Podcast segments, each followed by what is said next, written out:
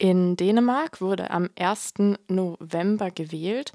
Eine Regierung steht noch nicht. Wie ist denn der Stand in der derzeitigen Regierungsbildung, beziehungsweise was ist der Öffentlichkeit bekannt? Im Moment wissen wir vor allem, dass Mette Frederiksen Gespräche mit allen Parteien führt, die ins Parlament gewählt wurden. Außerdem wissen wir, dass Lars Lögge, also der Ministerpräsident der vorletzten Amtsperiode und gleichzeitig Präsidentschaftskandidat seiner neu gegründeten Partei, ebenfalls alle Parteiführungen zum Kaffee trinken und damit zum Austausch eingeladen hat. So the official alliance or government formation are done by Mette Frederiksen. Also wird derzeit die offizielle Bildung der Regierung von Mette Frederiksen geführt. Allerdings weiß man abgesehen davon nicht, was zwischen den Parteien besprochen wird. Einzig, dass jede Partei sowohl zu Gesprächen bei Mette Frederiksen als auch von Lars Lögge eingeladen wurden, der eben nebenbei seine nicht ganz so geheim gehaltenen Kaffeekränzchen führt. Also ist es derzeit noch nicht klar, ob Mette Frederiksen in eine neue Amtsperiode eintritt oder ob der neue Ministerpräsident der alte Ministerpräsident Lars Lögge wird. Nein, aber meiner Einschätzung nach ist es derzeit wahrscheinlicher, dass es erneut Mette Frederiksen sein wird und gerade ist zu bemerken, dass viele Menschen in Dänemark nicht davon ausgehen, dass es Lars Lögge werden wird.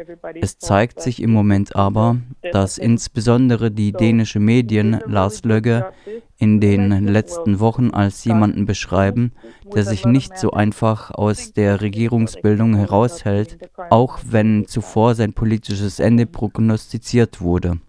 In dieser Wahl hat er jetzt aber ein gutes Ergebnis erhalten. Seine Partei ist mit vielen Mandaten ins Parlament eingezogen. Mette Frederiksen ist ja die Kandidatin der Sozialdemokraten und die haben bei dieser Wahl das beste Ergebnis seit Jahrzehnten.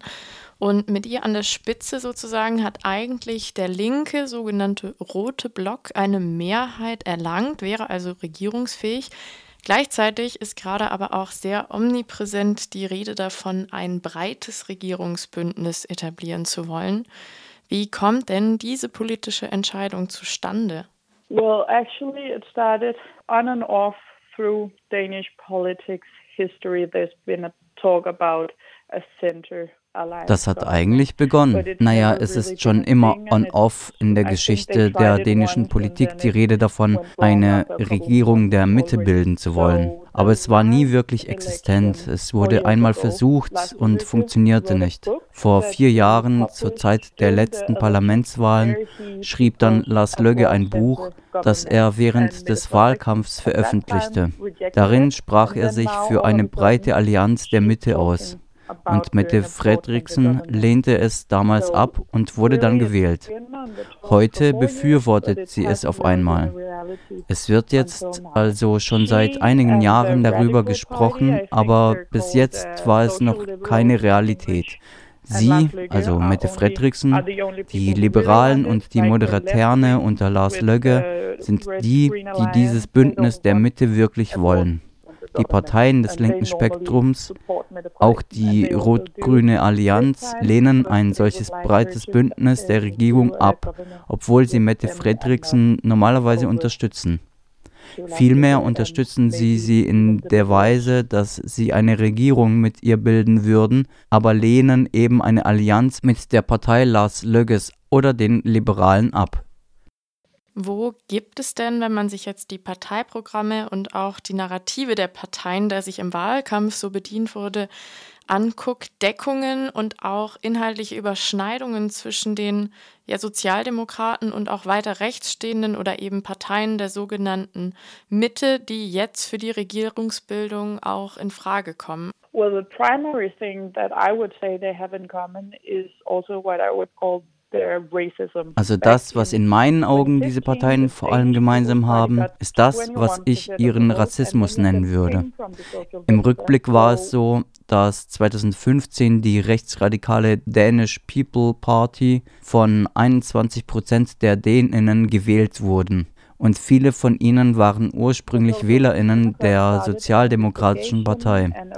In der Folge recherchierten die Sozialdemokraten und bildeten Fokusgruppen und so weiter mit den Wählerinnen, die von den Sozialdemokraten zu der rechtsradikalen Partei gewandert sind. Und für viele von ihnen war der Grund, dass die Sozialdemokraten zu milde bzw. nicht aggressiv genug gegen Migration und Immigration vorgegangen seien und damit dann die Sozialdemokraten ihre Migrationspolitik dementsprechend auch eigentlich verändert. Die strikte Migrationspolitik ist also das, was diese Parteien eigentlich am meisten gemeinsam haben. Ist das auch der Fall bei der neu gegründeten Partei vom ehemaligen Ministerpräsidenten Lars Lögge, die Moderaterne, die ja jetzt erstmal ins Parlament gezogen sind? Es war dahingehend tatsächlich eine Überraschung vor den Wahlen weil er tatsächlich eine andere, weniger rigide Migrationspolitik gewählt hat als zu der Zeit, als er selbst als Ministerpräsident im Amt war. Aber es ist nicht ganz klar, was seine Politik eigentlich ist. Tatsächlich weiß ich nicht, ob man so viel darauf zählen kann, was er in Debatten geäußert hat. Hat denn Migrations- und Asylpolitik bei diesen Wahlen thematisch eine große Rolle gespielt? Tatsächlich uh, nein. Deutlich weniger als bei den vergangenen Wahlen. Thematisch ging es uh, insbesondere um die anhaltende Inflation und die Folgen des Krieges in der Ukraine.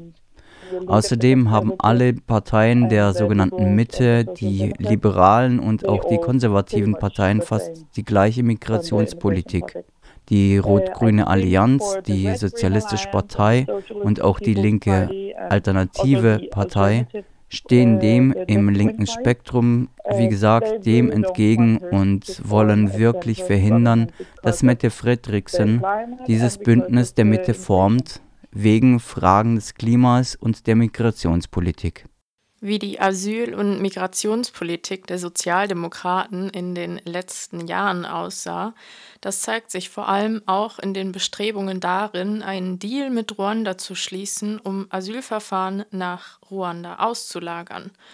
Wie weit ist dieser Plan der zurückliegenden Regierungszeit denn bisher in die Tat umgesetzt worden?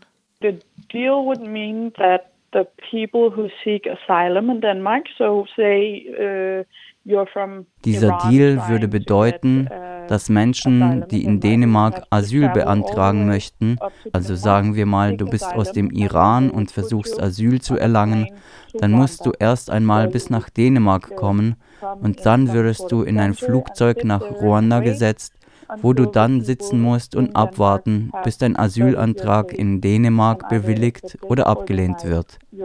Der Plan wurde bisher noch nicht wirklich in die Tat umgesetzt, zum Glück. Es wurden dennoch bereits Meetings abgehalten diesbezüglich und Ministerinnen sind auch nach Ruanda gereist.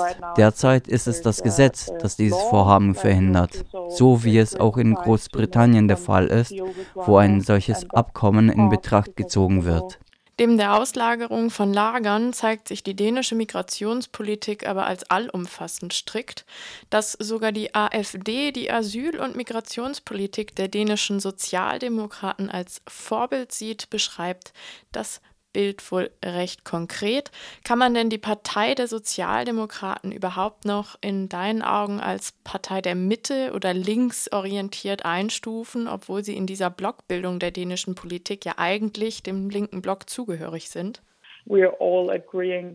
In einer linkspolitischen Perspektive stimmen wir hier überein, dass sie nicht als Partei links von der Mitte uh, einzustufen ist, vielleicht nicht mal der Mitte. Aber ich denke, dass die meisten Menschen in Dänemark, äh, weil wir eben auch so extrem rechte Parteien im Parlament haben, die äh, eine entsprechende Migrationspolitik vertreten, dass der normale Däne, die normale Dänen in Anführungsstrichen, wenn man das so sagen kann, diese Sozialdemokraten als Mitte-Links-Partei anstufen. Das bringt uns auch zur nächsten Frage. Wie würdest du denn gerade generell die dänische Parteilandschaft jetzt nach der Wahl in der ja auch neu gegründete Parteien angetreten sind und auch Parteien neu im Parlament vertreten sind, einordnen? think that plays a big part because I would say that the Danish ja, ich denke, das spielt uh, gerade eine große Rolle. Denn ich würde sagen, dass die politische Landschaft in Dänemark sehr neu ist und auch recht verwirrend an manchen Stellen, denn man weiß nicht wirklich, was in den nächsten Wochen und Monaten passieren wird. Es sind viele neue Parteien ins Parlament gewählt worden und teilweise eben auch mit vielen Mandaten. Eine dieser Parteien, die mit 14 Mandaten einziehen wird, hat bisher nicht einmal ein Parteiprogramm. Eine der neu eingezogenen Parteien ist außerdem die rechtsradikale Partei Danmarksdemokraterne, von der derzeit viel die Rede ist. Yeah, they came in and have no party program yet. Ja, ganz genau. Das ist auch die Partei, die ich gerade erwähnt habe. Die Parteiführung liegt hier bei Inga Støjberg und sie wiederholt gerade immer wieder, Zitat, die Däninnen wissen, wofür ich stehe bei jedem Thema, Zitat Ende, weil sie bereits einen Ministerinnenposten hatte. Ist denn mit ihrer Wahl, der Wahl ihrer Partei ins Parlament nun mal noch einmal mehr deutlich geworden, dass jetzt in Dänemark Hass, Rassismus und Null-Toleranz, Asyl- und Migrationspolitik auch von immer mehr Menschen ja auch gewählt werden, weil Inga Streuberg verkörpert ja gerade diese Politik auch dadurch, dass sie für die Anordnung von Zwangstrennungen syrischer Paare während ihrer Zeit als Ministerin dann anschließend zu zwei Monaten Gefängnis verurteilt wurde. Exactly, and many people that agree with her actually see that as like a badge of honor. That she ja, richtig. Und viele Menschen, die diese Politik unterstützen, sehen das tatsächlich auch als eine Art Abzeichen und sie sehen sie als eine Art Heldin dafür an, dass sie als Ministerin das Gesetz gebrochen hat, weil sie denken, dass es zu viel Immigration gibt. Also ja, dass sie mit so vielen Stimmen gewählt wurde, zeigt in meinen Augen definitiv, dass die dänische Bevölkerung immer mehr ängstlich, rassistisch, ich weiß nicht, wie man es sonst noch nennen kann, ist. Über die Regierungsbildung lässt sich ansonsten sagen, dass es noch nicht klar ist, wer am Ende die Ministerpräsidentin in Dänemark sein wird und welche Parteien sich in einer Allianz, in einer Koalition zusammenfinden werden, um die Regierung zu bilden. Just a big question mark. Nobody really knows.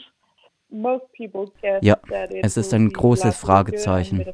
Die meisten Menschen denken im Moment, dass am Ende Mette Frederiksen und Lars Lögge, also die Sozialdemokraten und die Moderaten sein könnten, die eine Regierung zusammenbilden. Aber niemand weiß derzeit, was passieren wird.